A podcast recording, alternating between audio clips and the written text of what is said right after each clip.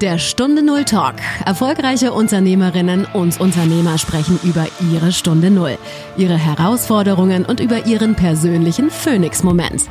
Eine Zeit, die ihr Leben für immer positiv verändert hat. Lerne von ihren Erfahrungen. Und hier ist dein Gastgeber, Stefan Hund.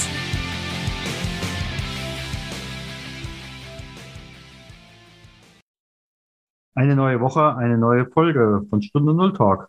Und liebe Hörerinnen und Hörer, schön, dass ihr wieder dabei seid.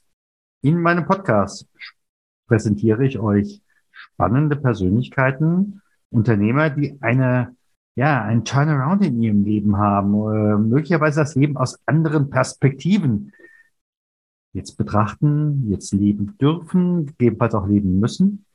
Und heute ist mein Gast, mein Anruf geht so nach Mittelhessen ist Marion Bender. Liebe Marion, ganz herzlich willkommen hier im Podcast. Danke, Stefan. Vielen Dank auch für die Einladung. Wie ist das? Das Leben ist immer eine Frage der Perspektive, oder? Auf jeden Fall, da gehe ich komplett mit dir. Wir, wir können gewisse Sachen in unserem Leben ähm, vielleicht gerade haben wir das Gefühl, die kommen einfach in unser Leben, aber wir haben letztendlich die Entscheidung darüber, wie wir die Situation bewerten. Und das erlebe ich immer wieder auch auf meinem Weg, dass man manchmal denkt, Mensch, der Mensch, der hat zu kämpfen, der hat ein schlechtes Leben, weil man einfach es aus einer anderen Perspektive und es bewertet. Und ähm, ja, das erlebe ich schon eigentlich von Geburt an, dass es immer wieder darauf ankommt, aus welcher Perspektive gucke ich auf das Leben, schaue ich nur dahin, was nicht geht, was vielleicht bei mir anders ist, oder schaue ich dahin, was ich will und ja, und die guten Seiten auch an mir sehen kann. Mhm. Wie ist das? Ich komme so häufig in Gespräche, äh, da erzählen die, und was die anderen über mich denken. Wie erlebst du denn das? Das habe ich Gott sei Dank schon ja recht früh losgelassen, weil ich ähm, immer wieder gemerkt habe, wenn du den anderen gefallen möchtest, dann sagst du einfach Nein dir gegenüber selbst. Und du kannst nicht allen Menschen gefallen. Und von daher, ich nehme gerne konstruktive Kritik an, aber ich entscheide auch, von wem ich das annehme. Und letztendlich gehe ich meinen Weg, denn keiner weiß, was, was mein Weg ist, wo ich lang möchte. Und von daher habe ich das schon recht früh, schon eigentlich als Kind abgegeben, ähm, da so viel Wert drauf zu legen, was andere über mich sagen oder denken, weil ich da letztendlich eh keinen Einfluss drauf habe. Ja, liebe Hörer, liebe Hörerinnen, äh, was ich vielleicht an dieser Stelle nochmal ergänzen darf, da ihr das nicht seht, äh, Marion sitzt im Rollstuhl. Und ähm, ja, Marion, du hattest irgendwann einmal in deinem Leben einen Reitunfall. Und dann war von ja jetzt auf gleich, beziehungsweise der Krankenhausaufenthalt war dazwischen, äh, das Leben ein anderes. Was muss ich erstmal heute wollen, um bei dir ja Kunde zu werden? Ich denke, ja, wenn ich mit, egal ob ich als Speakerin auf der Bühne bin oder Menschen an deren Seite begleite, für mich ist es immer wichtig, dass ich eine Veränderung möchte in meinem Leben. Bei mir sind, kommen viele Menschen, die wissen, was sie alles nicht mehr wollen. Die stehen an einem Punkt, wo das Leben sie so ein Stück weit hingeschubst hat, sich entscheiden zu müssen. Und sie, sie können mir stundenlang erzählen, was sie nicht wollen. Aber wenn ich dann frage, aber was willst du? Dann wird es einfach sehr still. Denn oft wissen wir, was wir nicht mehr wollen. Wir schimpfen auf den Chef, auf den Partner, auf das Leben. Ähm, aber wir wissen eigentlich gar nicht, wo wir hinwollen. Wir wissen eigentlich gar nicht das Ziel oder die Ausrichtung. Und ja, dann möchte man was verändern. Aber solange man noch nicht so die aktuelle Situation so angenommen, wie sie gerade ist, solange man die nicht annehmen kann, ähm, kämpft man gegen etwas an, wie so, ne, gegen Windmühlen, verpufft seine Energie dort hinein, anstatt sich darauf auszurichten, wo man hin möchte. Und ja, da begleite ich Menschen oder gebe als Speakerin Impulse, dass man erstmal hinschaut, was will ich eigentlich und zu welchem Mensch darf ich werden, um das Leben zu nehmen, was ich möchte. Egal ob im privaten, im beruflichen Bereich, denn das macht für mich eigentlich keinen Unterschied. Jetzt frage ich aber doch mal so, manch einer kommt dann vielleicht auch zu dir und äh, delegiert genau diese Aufgabe, so nach dem Motto, äh, Marion, ich hab, weiß eigentlich gerne, wo ich hin will, aber sag du mir es mal. Ja, also ich, ich bin an deren Seite, aber ich, ähm, ich ziehe sie nicht. Also für mich ist es wichtig, dass ich durch Fragen, durch meine Begleiten, durch Reflektieren, willst du dir die Geschichte glauben oder willst du dir nicht vielleicht mal überlegen, dir eine andere Geschichte zu glauben, die du dir schon seit Ewigkeiten erzählst, warum irgendwas nicht geht. Und da ist es ganz wichtig für mich, dass die Selbstverantwortung ich bei demjenigen lasse, ihm nicht irgendwas überstülpe, weil was für mich funktioniert, muss nicht für den anderen funktionieren. Und äh, da ist ganz wichtig für mich, Step by Step denjenigen wirklich immer wieder in seine Selbstverantwortung für sein Leben auch zu schicken und ihm auch klar zu machen, was gerade in seinem Leben ist, das hat echt was mit ihm zu tun. Das kommt also nicht einfach so ins Leben reingeflogen und das hat auch nichts mit Schuld oder sonst was zu tun, aber es hat was mit uns zu tun, was wir in der Vergangenheit gedacht haben, wie wir gefühlt, wie wir gehandelt haben, ja, und vor allem, welche Entscheidungen wir getroffen haben. Und mhm. deswegen ist für mich die Selbstverantwortung ein mega großer Baustein, ja, um sich ein stabiles Fundament aufzubauen für das Leben, was man leben möchte. Ich habe in vielen Gesprächen immer wieder gern dieses Bild, und dein jetziges Leben hat kein Preisschild. Viele sind erstmal überrascht. Die sagen immer, Veränderung ist so teuer. So nach dem Motto, Schatz, was wünschst du denn zum Weihnachten? Ach, die Scheidung. Ach, so viel wollte ich nicht ausgeben. ja. ja. Ähm, wie erlebst du das? Wird den Leuten einfach auch klar oder haben sie dafür ein Gefühl, dass ihr jetziges Leben auch ein Preisschild hat, sprich, äh, was sie alles nicht können, wenn sie sich für dieses Leben entscheiden? Oder welche Nachteile sie haben oder ja, auch welchen Preis sie dafür bezahlen, dass sie diese und jene möglicherweise Kompromisse eingehen. Ja, ich erlebe es halt immer wieder, ähm, ob das jetzt im privaten Bereich ist oder, in meinem beruflichen Wirken, dass äh, Menschen oft erst was verändern, wenn es so hart ist, wenn es so weh tut, ähm, dass das Leben sagt, und jetzt zack, jetzt musst du was verändern. Ähm, oft ist der Preis viel höher, nichts zu verändern, an dem festzuhalten, weil man das Gefühl hat, das ist sicher, mein Leben. Ne, man strebt ja da immer so ein bisschen nach Sicherheit. Aber irgendwann ist der Schmerz so groß, dass ja, dass der Schmerz einfach viel größer ist, der Preis viel größer ist, an dem Platz zu bleiben, wo man gerade ist, als wenn man den ersten Schritt ausgerichtet in eine neue Richtung geht. Und das war ja auch so ein bisschen mein Reitunfall. Ich bin ja schon für die Zuhörer ähm, schon mit einer Behinderung geboren worden. Ne? Ich hatte schon 16 Operationen bis zu meinem 18. Lebensjahr wegen der Lippenkiefergaumenspalte. Und da habe ich ja auch immer wieder erlebt, Mobbing, ne? nennt man es heute. Früher haben die Kinder mich einfach gehänselt in der Schule, weil ich anders gesprochen habe, weil ich anders aussah, Ausgrenzung erlebt, das ist ja auch heute noch ein Riesenthema, ne? dass man sich sein Selbstwert ja, von außen diktieren lässt. Ne? Das war damals schon als Kind ein Learning für mich, weshalb ich mir auch heute da sehr ungerne, ungebeten Ratschläge geben lasse, äh, dass ich mir den Wert nicht von außen bestimmen lasse und auch einfach den Mut habe, anders zu sein.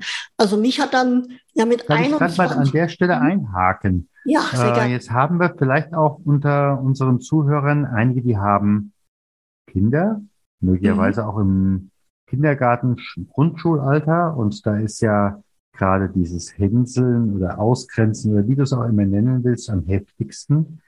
Was würdest du aus deiner Erfahrung Eltern mitgeben? Wie können sie ihre Kinder am ehesten stärken, ähm, um immer zu sagen, ich bin nicht abhängig von der Meinung anderer oder mein Wert hängt nicht davon ab, ob mich jetzt hier alle lieben äh, oder ob ich jetzt äh, unbedingt die Schuhe der Marke sowieso habe oder die Klamotten der Marke sowieso. Was gibst du an dieser Stelle Eltern, möglicherweise auch Kindern, die das, wo es die Eltern den Kindern weitergeben? Was würdest du damit geben? Also wenn ich es auch so aus meiner Perspektive sehe, was meine Eltern mir oder meine Familie insgesamt hat mir enorme Kraft gegeben. Und ja, sie haben mir immer wieder Liebe geschenkt und haben mir immer wieder gesagt oder auch spüren lassen, du bist richtig so, wie du bist. Wir lieben dich und wir sind dankbar, dass du da bist und in unserem Leben. Und das sein Kind wirklich spüren zu lassen, ist ihm zu sagen und auch dem Kind zu sagen, wenn da irgendwas ist, sprich mit uns. Weil oft bin ich auch am Anfang nach Hause gekommen und habe meinen Eltern nicht erzählt. Ne? Und ähm, das Größte, was man dem Kind tun kann, ist immer wieder spüren zu lassen, du bist richtig so, wie du bist. Ne? Genauso wie auch meine Tiere mich so geliebt haben, wie ich bin. Dem war es egal, ob ich Narben Gesicht habe oder jetzt im Rollstuhl sitze. Genauso haben meine Eltern, mein Bruder mir immer mich wieder spüren lassen, meine Großeltern. Maya, du bist richtig so, wie du bist und wir lieben dich und wir sind dankbar, dass du in unserem Leben bist. Mhm. Mhm.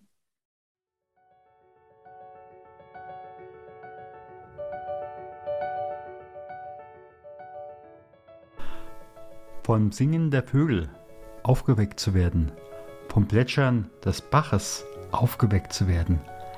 Tauche in die wohltuende Stille ein. Ohne Umsingen habe ich für dich Schweigewochenenden. Die nächsten starten im Mai nach der zweijährigen Corona-Pause. Wenn du mehr erfahren willst, schaue unter stunde 0-talk.com slash Stille. Ich freue mich auf dich. Dein Stefan, Stefan Hund.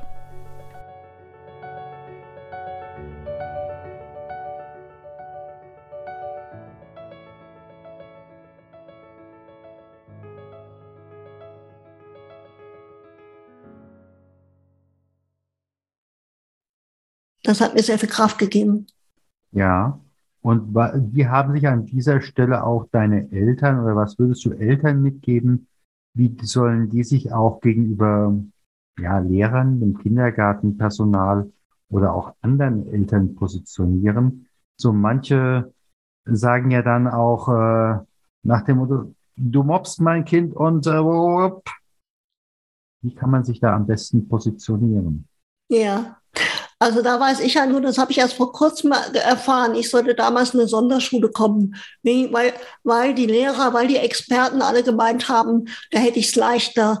Und da weiß ich einfach, da meine Eltern ja, wie Bären für mich gekämpft, dass ich in eine normale, was man immer noch unter normal versteht, eine normale Schule gekommen bin, wo ich meinen Eltern sehr dankbar bin. Und die haben da echt für mich gekämpft, haben sich hinter mich gestellt und haben das wirklich für mich durchgeboxt. Das ist die eine Sache. Und jetzt habe ich selbst keine Kinder. Ich bin also selbst keine Mutter. Doch ich erlebe es halt immer wieder. Konfrontation und Druck erzeugt Gegendruck. Ich finde es ganz wichtig, auch dann mit den Lehrern oder wem auch immer in so eine wertschätzende Kommunikation zu geben. Denn mhm. das Wort hat einfach eine enorme Kraft und ich erlebe es dann halt auch oft, dass zwischen, dass da so bei Mauern hochgefahren werden, die immer größer werden und nachher weiß jemand gar nicht mehr, warum sich das so entwickelt hat eigentlich. Ne? Und da immer wieder versuchen, auch mit den Experten ins Gespräch zu gehen, aber trotzdem immer hinter seinem Kind zu stehen. Hm. Wie ist das? Du sagtest ja gerade eben, du warst auf einer äh, normalen oder öffentlichen oder wie auch immer Schule. Ja. Dementsprechend hast du irgendwann einen Schulabschluss gemacht. Und äh, ja, wie ging es natürlich beruflich weiter? Ja, ich habe Abitur gemacht, Schwerpunkt Wirtschaft hier in Wetzlar und dann ähm, bin ich zur Finanzverwaltung. Für mich war damals der Antrieb, ich möchte pünktlich Feierabend haben, damit ich meine drei Pferde reiten kann und einen sicheren Job habe. Das war mhm. damals so für mich, dass ich mich fürs Finanzamt entschieden habe, wo ich dann in der Ausbildung war, zum gehobenen, zur gehobenen Laufbahn. Ich war Leistungssportlerin. Ich habe Tennis gespielt. Reiten war natürlich meine Leidenschaft. Das konnte ich schon, bevor ich laufen konnte. Ich habe Taekwondo gemacht, geschwommen. Also ich war so ein Bewegungsjunkie. Ich musste immer in Bewegung sein. Mhm. Und dann kommt der Moment vom Reitunfall. Genau, das war dann der 26. Juni 1994, wo ich ganz normal gestartet bin an einem heißen Junitag mit meinem Pferd in Rotterdam-Bieber. Und es war eigentlich alles immer wie normal. Und vor einem Ochser hat Winzer mein Pferd gezögert. Ich habe gedacht, das wird schon gut gehen, wie man das oft so denkt im Leben, habe ihn angetrieben. Da hat er sich über dem Hindernis überschlagen, ist mit dem Fuß hängen geblieben am Hindernis. Ich bin runter und Winter ist auf mich gefallen. Okay, er hatte 600 Kilo, ich 60 Kilo, könnt ihr euch vorstellen. Äh, ich war aber sehr happy, dass meinem Pferd nichts passiert ist. Aber ich habe dann halt sofort ab Schulter abwärts nichts mehr gespürt, konnte nichts mehr bewegen. Und als mein Vater kam, habe ich gesagt, Papa, scheiße, ich habe eine Querschnittslähmung. So will ich nicht leben. Denn eine Querschnittslähmung war für mich damals, und vielleicht kennt ihr das auch, wenn ihr jemanden seht und denkt, oh Gott, wenn ich das hätte, dann würde ich nicht mehr leben wollen. Und das war bei mir damals die gleiche Einstellung als Leistungssportlerin mit 21 Jahren. Und ja, das war so der Reitunfall, wo ich dann in die Klinik kam. Da, da wurde die Diagnose bestätigt. Aber was ich im Nachhinein viel heftiger fand, was aber nur meine Eltern gesagt haben, dass die Ärzte gesagt haben, seien Sie froh, wenn Ihre Tochter mal wird im Sitzen können und im, den Rollstuhl mit dem Mund bedienen können. Ich glaube, jeder der Eltern, der Mutter, Vater ist, Bruder, Schwester ist, weiß, was das für eine Familie bedeutet, wenn dort eine die Tochter liegt immer in Bewegung gewesen, ne? top durchtrainiert. Und es heißt plötzlich, seien Sie froh, wenn Sie mal wird sitzen können. Ich hatte damals mehr Probleme, weißt du, auf der Intensivstation, wie kriege ich die Fliege aus dem Gesicht, wenn ich die Arme nicht bewegen kann. Das waren eher so meine mhm. Themen. Aber das weiß ich auch heute noch. Das ist, zeigt mir immer wieder so die Macht des Wortes, was mhm. du sagst. Weißt du, die Ärzte sagen, ich habe eine große Wertschätzung vor den Ärzten. Die machen einen mega wichtigen Job. Und ich spreche auch vor jungen, frisch, also vor frischen Ärzten mhm. äh, in der Uni, wo ich sage, ihr müsst keine falsche Hoffnung machen, aber ihr müsst sie auch nicht zerstören. Seid euch einfach nur dessen bewusst, dass das, was ihr eurem Gegenüber sagt, Wirkung hat. Mich hat's damals eher motiviert. Ich habe da und jetzt erst recht. Ne? Ich bin ein sturer Witter. Ich habe da und jetzt erst recht. Aber es, ich kenne einfach auch viele, gerade Rollschuhfahrer. Es kann genauso eine Krebsdiagnose sein oder sonst was. Äh, die sagen, die Ärzte haben gesagt, das wird nie mehr, ich werde nie mehr laufen können. Ja, und die dann auch wirklich die Hoffnung verlieren. Und ohne ja. Hoffnung ziehst du es einfach nicht durch, über Jahrzehnte jeden Tag zu trainieren und jeden Tag zu schauen, ja, was klappt vielleicht heute besser, was gestern noch nicht ging. Das ist das eine. Und das andere ist, äh, ich war ja nun selbst sechs Jahre Krankenhauspfarrer. Und äh, da wurde mir mal eine Geschichte zugetragen, wo ich auch die Beteiligten teilweise kenne. Äh, war allerdings ein anderes Krankenhaus. Und äh, da war ein äh, junges Mädchen, was man am Blinddarm operiert hatte. Also eigentlich eine x-beliebige tägliche OP, wo eigentlich überhaupt nichts schiefgehen kann. Und äh, im Nachhinein ist bei diesem Mädchen, auch wenn technisch nichts passiert ist, alles schiefgegangen, was schiefgehen konnte von den Symptomen her. Und man fragte sich, guckte sich die Protokolle an, und man fragte sich, was ist da schiefgelaufen? Wir wissen es nicht. Mhm. Und dann sagte einer der Beteiligten, so wurde es mir erzählt, Moment, vor diesem Mädchen hatten wir doch damals diesen schwierigen Fall und so weiter und so fort. Und wir haben, weil das ja eine Routineoperation ist, noch uns in dem Beisein dieses Mädchens über die letzte Operation unterhalten, wo wir genau wussten, es gibt Komplikationen, es wird schwierig, es wird dieses und es wird jenes. Und genau das hat sich bei diesem Mädchen eingestellt. Und dann hat man mit den Eltern gesprochen und dieses Mädchen, ich sag mal, nochmal operiert. Man hat einfach alles gemacht, was nach außen hin nach dieser Operation ausgesehen hat, aber natürlich nicht geschnippelt oder sonst irgendetwas, sondern man hat dann nur noch sehr gut darüber geredet, und zwei Wochen später war alles vorbei. Krass, oder? Ging dem Mädchen bestens, besser als es bei der Durchschnittsoperation dieser Art gelaufen wäre. Also allein das, was du eben gerade sagst, die Macht der Worte, äh, habe ich eben halt auch über eine Geschichte äh, in der anderen Richtung erfahren, was solche Gedanken, solche Worte bei äh, Patienten ja vermeintlich nichts mitbekommen, weil sie ja sediert sind, ähm, auslösen können. Krass, oder? Ja, ja, das ist echt eine Geschichte. Hm. Weißt du, ich merke das ja, ich bin ja auch ehrenamtlich tätig und bin auch im Vorstand der Fördergemeinschaft Querschnittsgelähmte Deutschland. Und wir Peers, wir besuchen frisch verletzte Rollstuhlfahrer in der Klinik, sind an deren Seite, vor allem auch nachher, wenn sie entlassen werden. Und da sehe ich auch einfach, weißt du, so meine Aufgabe, nicht zu sagen, das wird mal so und so werden. Ne? Ähm, ich, äh, da, da, darum geht's mir gar nicht Doch es ist für mich, ich möchte Perspektiven aufzeigen, weil die Angehörigen, genauso wie die Betroffenen, die Angehörigen leiden manchmal noch mehr, ne, wie Hunde leiden, die, wenn die ihre Kinder liegen sehen. Und ich möchte ihnen einfach Perspektiven aufzeigen, dass auch das Leben im Rollstuhl richtig gut werden kann. Ich bin heute glücklicher, als ich es vor meinem Unfall war und äh, sehe auch heute meinen Reitunfall als jetzt, Ich, ich stelle dir jetzt mal eine sehr persönliche und sehr böse Frage. Also manche mhm. haben mich ja für solche Fragen auch schon ziemlich von der Seite angeguckt. ähm, geh mal in diesen Moment, du sagtest du 1994, geh mal in diesen zurück. Du bist jetzt kurz vor dem Ochser, würdest du nochmal springen? Ja. Ja. Ich vermute deine Antwort. Ja. ja. ja. ja. Weißt du, ich sehe mein, ich sehe meinen Unfall heute als Geschenk an, weil viele, wie kannst du damit umgehen? Aber auch mit Abstand. Ne? Also ich sage keinem Frischverletzten, guck mal, was das Geschenk da drin ist, ne? dass du jetzt den Unfall hattest. Der schmeißt mir auch. Ja, die Gurgel geht recht. ne, aber ich sehe heute meinen Reitunfall als Geschenk an, weil ich dadurch zu der Person geworden bin, die ich heute bin und ich auch aus diesen Erfahrungen heraus wirklich vielen Menschen ja was mitgeben kann für ihr Leben. Gleichzeitig werde ich schon auch mal gefragt, Maya, wenn jetzt ein, Zauber, ein Zauberer käme mit einem Zaubererstab und würde sagen, du bist wieder gesund, wenn man das so nennen will, ja, würde ich sagen, okay, dann nehme ich so mein Leben weiter. Ne, das ist so, aber für mich ist ganz wichtig, ich hadere nicht mit dem Unfall. Mhm. Ich sage sogar, ich habe unbewusst diesen Weg gewählt.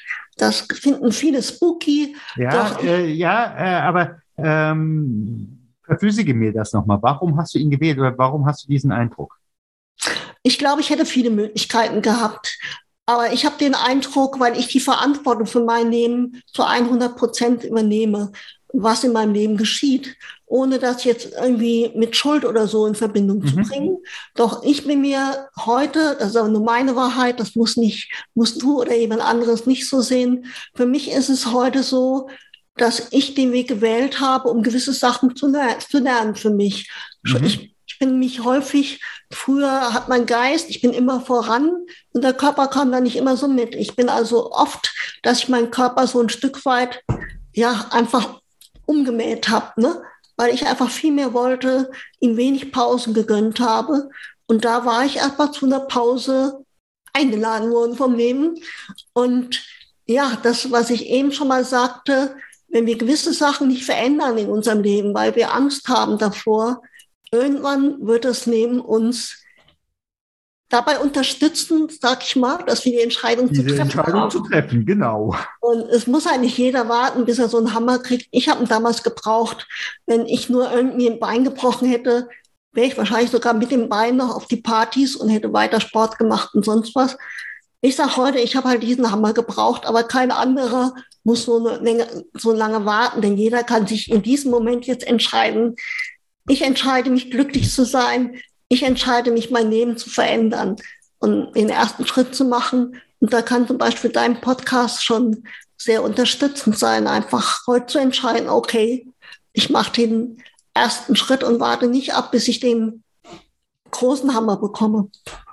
Ja, ich denke mal, du hast wahrscheinlich auch das Buch äh, Das Café am äh, Rande der Welt, äh, John Strzelecki, äh, gelesen, äh, wo er ja die ganze Zeit äh, vom Zweck der Existenz äh, spricht. Und es gibt so viele, die suchen ihren Zweck der Existenz oder warum bin ich hier? Könnte es auch sein, dass es für mich im Augenblick wirklich so ein Thema. Ähm, es geht gar nicht darum, dieses, diese Zweck der Existenz im Sinne von, auf dass ich nachher groß rauskomme, äh, meine Homepage tralala habe und vielleicht noch auf der Vogue oder was auch immer abgebildet werde, sondern ich habe im Endeffekt eine Lebensaufgabe zu lösen oder eine Herausforderung zu nehmen. Die nenne ich die Stunde Null. Mhm. Ähm, wenn du sie löst, dann bekommst du diese Aufgabe wahrscheinlich nie mehr die da mit, äh, sondern kriegst dann die nächste äh, Stunde Null, die auf einem höheren Niveau sitzt, ähm, um dich einfach in irgendeiner Form weiterzuentwickeln. Und äh, wenn du sagst, äh, ich will mich aber der Stunde Null erstmal nicht stellen, wo du jetzt eben halt sagtest, äh, auch mit dem kaputten Bein will ich da jetzt auch noch und so weiter und so fort. Nee, ich brauchte den dicken Hammer. Ähm, könnte es wirklich auch sein, ähm, man bekommt diese Stunde Null als das zentrale Moment der eigenen Existenz. Und entweder du bestehst diese Herausforderung oder du kriegst dieselbe Situation nochmal in deutlich schärfer, bei dir eben halt mit Pferd, ähm, solange bis du deine Situation herauslöst äh, oder äh, gegebenenfalls gibt es auch einen Point of No Return, dann hast du es zumindest in dieser Existenz, wenn man an ein mehrfaches Leben glaubt, nicht gelöst. Ja. Ich möchte nicht umsonst gelebt haben. Viele Unternehmer suchen ihre Bestimmung in ihrem Leben. Aber möglicherweise ist das nicht irgendetwas Elitäres, sondern möglicherweise ist das die Bewältigung der Herausforderungen in ihrem Leben, nämlich die Stunde Null. Und wie schaffe ich es, von der Stunde Null hin zu meinem Phoenix-Moment zu kommen?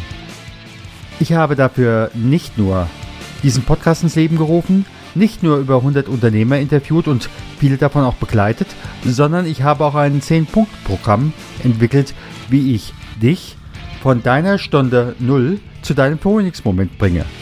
Abonniere jetzt unter stunde 0-talk.com slash Impuls deinen monatlichen Phoenix-Impuls und starte 2022 durch.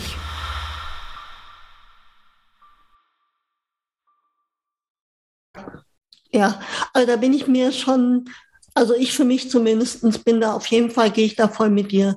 Also ich sehe das so, dass ich hätte auch vielleicht einen anderen Weg wählen können, dann hätte ich die Herausforderung mit einem anderen Mantel einfach bekommen, aber ich hätte mhm. sie trotzdem bekommen. Ich hatte zwei Tage vorher vor meinem Reitunfall einen Autounfall, wo das Auto Schrott war. Also es gibt viele Möglichkeiten, ähm, dass man da immer wieder vor so einer Entscheidung gestellt wird. Ja, und ich glaube wirklich, Veränderung gehört einfach zum Leben dazu. Ich, ich erlebe es immer wieder in Gesprächen, dass Menschen Angst haben vor Veränderungen. Und da tue auch ich mich nicht ganz frei von sprechen. Ne? Je nachdem, was gerade an Herausforderungen kommt, denkst du erstmal, oh nee, lieben, weißt du? Aber dann darf man sie, man, man darf sie dann trotzdem annehmen, weil ich sehe das immer so einmal, wenn man sich vorstellt, für mich als Springreiterin früher, ein Springparcours ohne Hindernis hätte für mich keinen Sinn gemacht. Ich hätte kein Wachstum gehabt, ich hätte mich nicht mit anderen messen können. Genauso auch äh, sehe ich das, weißt du, du stehst so vor einer Welle, die kommt auf dich zu und du sagst, nee, nee, und drehst dich weg und die Welle erwischt dich von hinten. Und so sehe ich das auch bei Herausforderungen. Diese innere Haltung zu haben, die gehören einfach zu unserem Leben dazu. Veränderungen, wenn man die Natur sieht, es gehört einfach dazu. Und ja, natürlich neigen wir dazu, zu sagen, ach, ich bleib mal lieber so in meinem Wohlfühlraum. Doch da findet halt einfach kein Wachstum, keine Veränderung statt. Und entweder, ja, der Wohlfühlraum ist aus meiner Sicht auch eine Illusion. Ja. Also natürlich, äh, äh, wie, wie heißt es so schön äh, bei Goethe, äh, Augenblick, verweile doch, du bist so schön. Hm.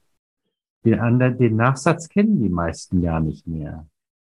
Denn dann mögest du mich in Fesseln legen und so weiter und so fort. Ja, ähm, wir wollen ja nur den schönen Augenblick, und den gibt's nicht allein. Wenn du die andere Seite nicht kennst, ne, ähm, dann kannst du auch nicht wirklich Trauer, Schmerz, Freude, es gehört einfach alles zum Leben dazu. Und wir können einfach nicht sagen, ach, ich will aber lieber nur äh, die Rosinen des Lebens, nur die Freude, alles easy.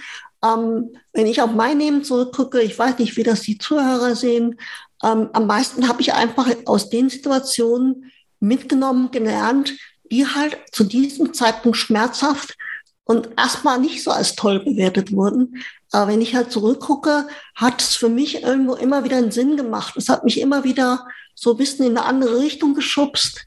Ja, so dass ich einfach heute auch Leben lebe, wo viele sagen, Mensch, Marion, ich bin neidisch darauf. Und dann denke ich mal so, dann macht man auch was richtig. Im, weil viele sehen den Rollstuhl als Gefängnis, mhm. als Handicap, als Behinderung. Aber für mich ist es viel wichtiger, welche Behinderungen haben wir im Kopf, wo behindern wir uns selbst in unserem Leben. Ähm, das, weil natürlich ist es bequem, aber fragt man mal wirklich, lebe ich denn wirklich mein Leben oder lebe ich nicht irgendwie ein Leben, was den Erwartungen anderer entspricht?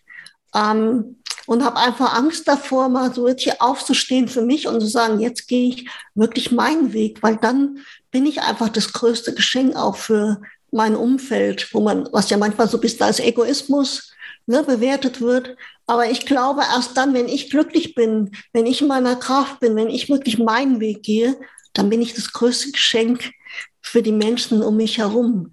Und vorher ist das, wie du sagst gerade, es ist eigentlich in, in Ketten gelegt, ähm, wo man einfach die Wohlfühlzone, wie man sie vielleicht nennt, ja, einfach nicht verlässt, weil unser Gehirn will einfach, dass wir überleben und das will keine Veränderung. Das sagt sich doch, der hat bis jetzt so gut überlebt.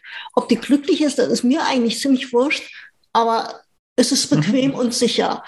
Doch ich glaube nicht, dass wir deswegen auf die Erde gekommen sind, um am Ende unseres Lebens, ich meine, du hast schon sehr viel als Pfarrer mit Sicherheit mit Menschen zu tun gehabt, die am Ende ihres Lebens standen. Und ich glaube, dann bereuen wir letztendlich eher die Sachen, die wir nicht getan haben, als ob wir uns Gedanken darüber machen, dass wir irgendwo mal gescheitert sind oder irgendwas mal nicht so funktioniert hat. Also ich habe ja jahrelang äh, sowohl als Gemeindepfarrer als auch Klinikenpfarrer Leuten auf Menschen auf den letzten Zentimeter des Lebens begleitet.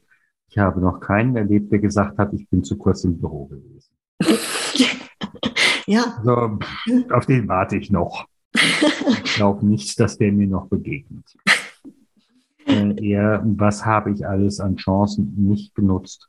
In der erster Linie, weil ich nicht den Mut hatte, ich ich zu sein, äh, sondern in letzter Konsequenz äh, das Leben äh, von anderen oder wie ich meinte, dass andere es gerne von mir gehabt hätten. Die wissen gar nichts davon. Ja. Ja, jetzt frage ich natürlich, äh, wer dich näher kennenlernen will, mit dir zusammenarbeiten will. Hast du irgendein Goodie, hast du irgendeine Möglichkeit, mit dir in Kontakt zu kommen? Ja, sehr gerne. Also ich mache ähm, jetzt gerade im Februar wieder wird starten ein kostenloses Webinar, wo ich auch gerade über solche Themen auch spreche. Ne? Wie habe ich die Situation gemeistert und wie begleite ich oder wie kann ich auch unterstützen, andere Menschen zu begleiten? Denn wer einmal durch die Dunkelheit gegangen ist, der weiß auch, wie man wieder rauskommt. Also einmal das Webinar, das kannst du sehr gerne ähm, mit in die Shownotes reinschreiben. In die Shownotes rein, klar. Genau, ansonsten habe ich eine Facebook-Gruppe, wo ich auch immer kostenlosen Content, Checklisten, Morgenroutine, all diese Themen, die mir helfen, wo ich sage, ich teile das sehr gerne mit euch, dass ihr einfach Step by Step euch so rantastet, dass ihr immer mehr das lebt, was ihr wirklich leben wollen und dass ihr merkt, ihr habt Einfluss darauf, ähm, über eure Gedanken, über eure Gefühle, ob ihr euch gut oder schlecht fühlt. Und ja, da kann man mich, ich bin bei LinkedIn, bei Xing, ich bin also bei den unterschiedlichsten Social Media präsent. Da kann man gerne mich jederzeit kontaktieren. Ja, und bei dem Webinar kann man mir halt auch direkt auch die Fragen stellen. Das ist ein Live-Webinar, wo man mir auch alle Fragen stellen kann. Da bin ich mal total gespannt. Und wie gesagt, wir verlinken das gerne äh, in die Show Notes. Was ich noch habe, Stefan, ist ein Podcast auch. Mhm. Auf im Kopf heißt der. Da interviewe ich halt auch. Ich glaube, wir haben da Gemeinsamkeiten, ähm, wo ich auch Menschen, es das heißt ja oft, der Erfolg, der kommt über Nacht. Ja, bei dem. Oh ja. Ne? Und solche Menschen, da interessiert mich die Geschichte dahinter. Menschen, die mich inspirieren, die erfolgreich sind in ihrem Business, in ihrem Leben. Und wie war eigentlich der Weg dorthin? Denn die sind auch hingefallen, aber die sind, haben sich immer wieder entschieden, aufzustehen. Und das sehen wir halt oft nicht, wenn wir erfolgreiche Menschen, und damit meine ich jetzt nicht nur das Bankkonto, Erfolg kann ja auf allen unterschiedlichen Lebensbereichen äh, da sein. Und ja, da kann man halt auch noch mehr über mich, aber halt auch viele über andere Menschen, die auch hingefallen sind, Herausforderungen gemeistert haben, wo man dann auch sich das für sich rausziehen kann, was man gerade braucht. Ja, und äh, im wahrsten Sinne des Wortes, äh, auch wenn man mit einem Rollstuhl gekoppelt ist, aufgestanden sind. Ja. ja. Und möglicherweise geht es dann auch über eine, eine Art von mentales oder reales Exoskelett, äh, dass man sich dann auch bewegen kann. Ja, ich bin sehr dankbar. Ich kann heute wieder 100 Meter gehen, kann Treppen steigen mit Hilfe. Aber das möchte ich auch noch gerne mitgeben. Wenn ich das damals geglaubt hätte, den Experten, dann wäre ich heute nicht so weit. Es ist einfach sehr viel mehr möglich, als wir uns vielleicht jetzt gerade in unserem Kopf vorstellen können. Dann mal ganz herzlichen Dank. Ich danke dir, Stefan. Das war eine der Erfolgsstories beim Stunde Null Talk. Hattest du als Unternehmerin oder Unternehmer selbst auch schon eine Stunde Null mit einem Phoenix-Moment und möchtest darüber sprechen?